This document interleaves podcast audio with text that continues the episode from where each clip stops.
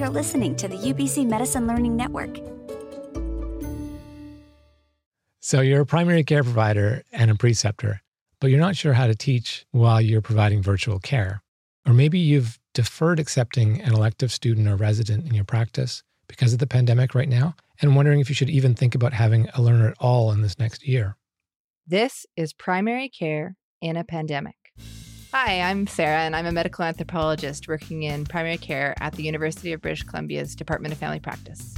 And I'm Morgan. I'm a family doctor working in the inner city and faculty in the Department of Family Practice.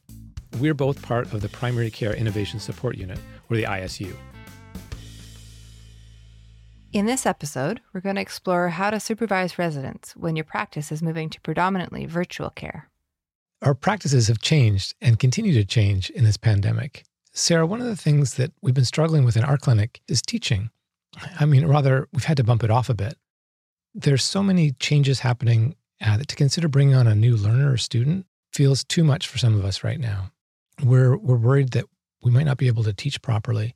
And we also want things to be safe and have a good learning experience for the students. And Morgan, your clinic is not alone in this. Many of our preceptors are thinking the same things. From our survey of UBC department preceptors, we know that people are concerned about their capacity to teach and that they're worried about how it might impact their practice. It's already experiencing a lot of change. These are real considerations. In my roles, I know that there are some great and talented people out there working through a lot of these issues. I think first, our, our learners are being proactive and making sure that they get the best experience safely. Uh, we're thinking about teaching in our practices as preceptors. And while it might be daunting, I know there are good ways that we can ensure that the learners are developing the skills they need in this new normal phase, and so that they can become effective clinicians throughout their careers. The training programs are active and working hard to ensure effective teaching, and they're looking at new models. And uh, we just had a really exciting symposium at the, at the university just last week. And, and then nationally, of course, there are people ensuring that we have good policies and expectations in place. So there's a lot of work going on to support learners, and that's really important. Part of the purpose of this podcast is to try to bring tangible ideas to our audience, the primary care providers who are out there today. So, in this episode, we're going to focus on the preceptor in all this change. First idea is that it's like being on call. Morgan, one thing I heard from preceptors is that the shift when you're working remotely is not as foreign as you might think. In fact, it's very similar to reviewing cases while on call, which many people are very used to doing. I think Alex Singer best described this to us. He's a family doctor and assistant professor in Manitoba, and he helped to write the CFPC's tips and tricks for precepting virtually.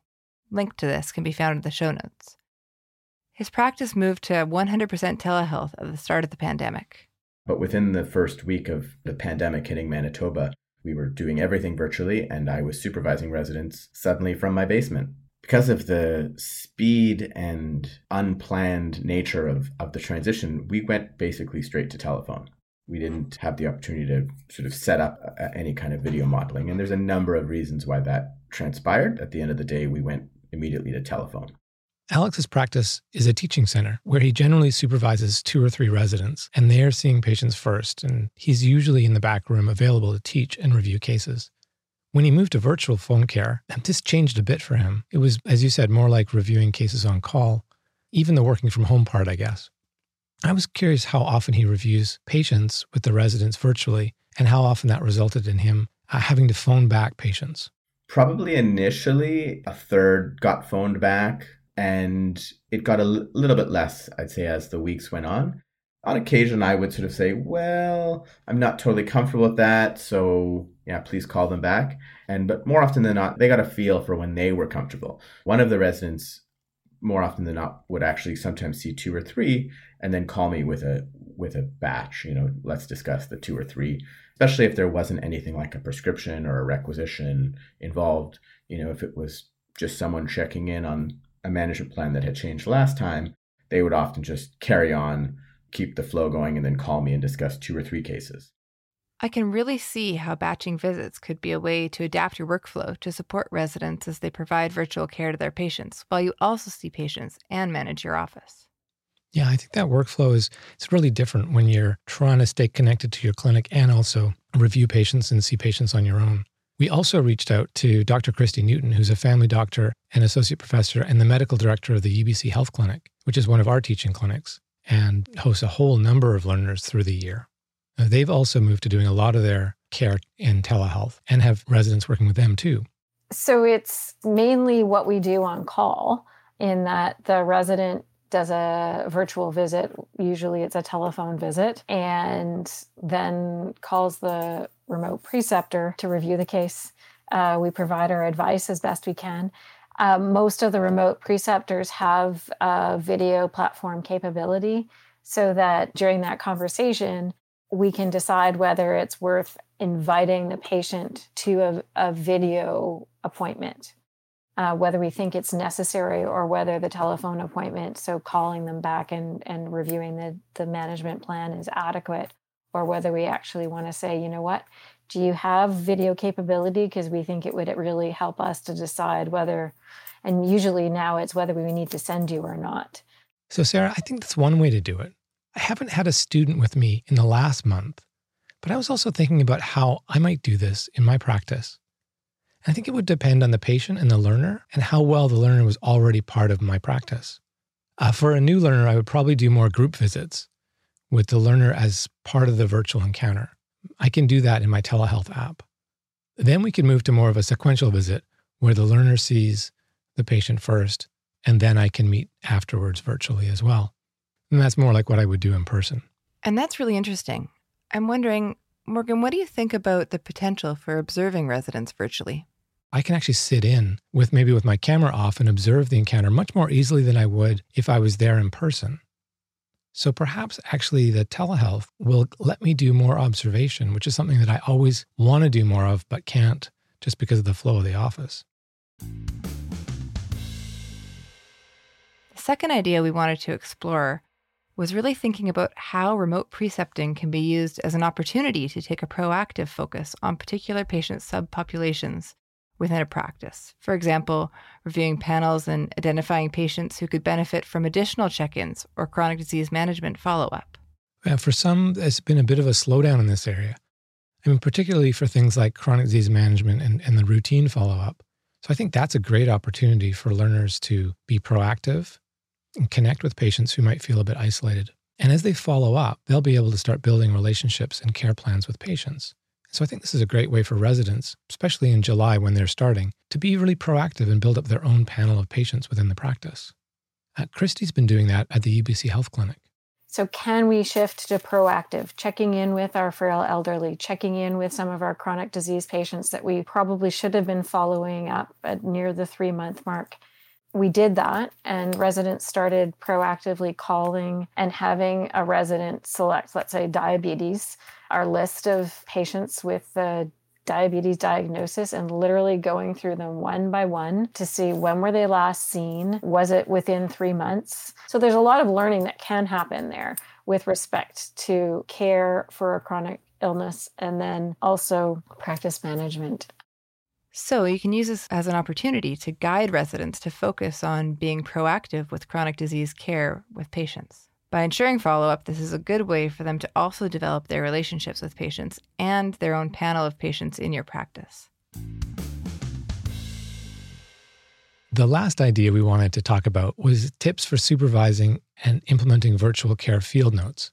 I think field notes are Uh, they're a good way to review in the moment. And I think it's probably a good way to review with our learners in near real time how things are working, especially with all this change. Alex Singer was really supportive of this, and he emphasized this in our conversation earlier. It's really meant to get people thinking about this particular change in their practice and how they can teach in this new environment and what are the kinds of things that are similar, what are the kinds of things that are different, Alex is talking about a document he helped instigate at the Canadian College of Family Physicians on how to be a virtual preceptor.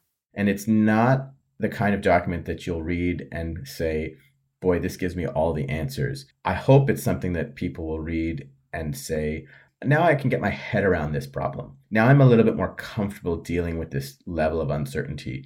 And I think as family doctors, that's what we do well. One of our real strengths is management of uncertainty and this is a, yet an opportunity again to sort of use those skills that we've developed. And I think the college has a role in just promoting that to their members and saying, look, we're all in this together and this is a big change, but we can weather this. And these things are things we have to think about. And if you think about these things, you can do a pretty good job supervising residents, even though there are some limitations introduced by doing it virtually.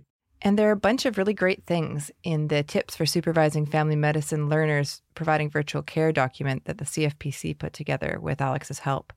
So we asked him what his favorite tip was in there. I think my favorite tip is to really encourage a discussion with the resident at the time of when they present the case. And so I've had some really interesting conversations with residents, and I think it's the most fruitful discussions we've had in going a little bit beyond just the, you know, how do we manage CHF, but saying, how do we manage CHF on the telephone? What can you do in that patient's house that you would like to do in the clinic? And maybe what can't you do? And very quickly, you find yourself, and of course the resident, stretching a little bit. And you and I think that offers the opportunity to be innovative as well. And that's probably the thing that gets me the most excited.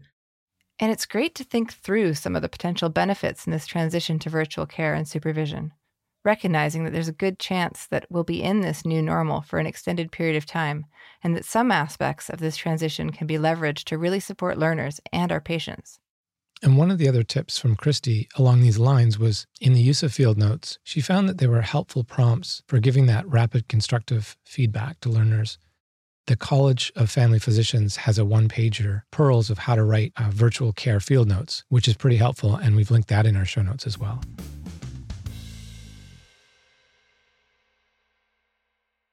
So that's it for this episode. Some early experience about precepting in a pandemic. While many things will change, several pieces are going to be similar to what you've done before.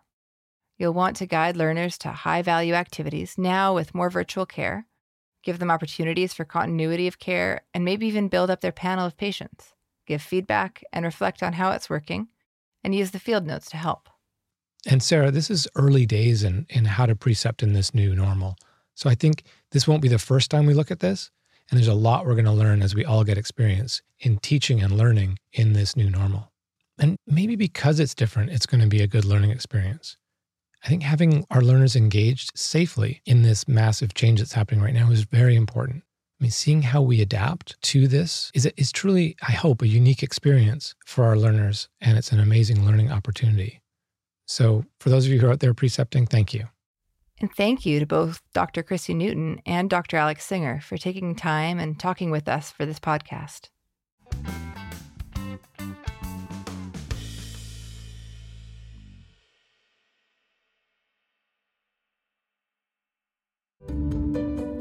Has been a presentation of the UBC Medicine Learning Network.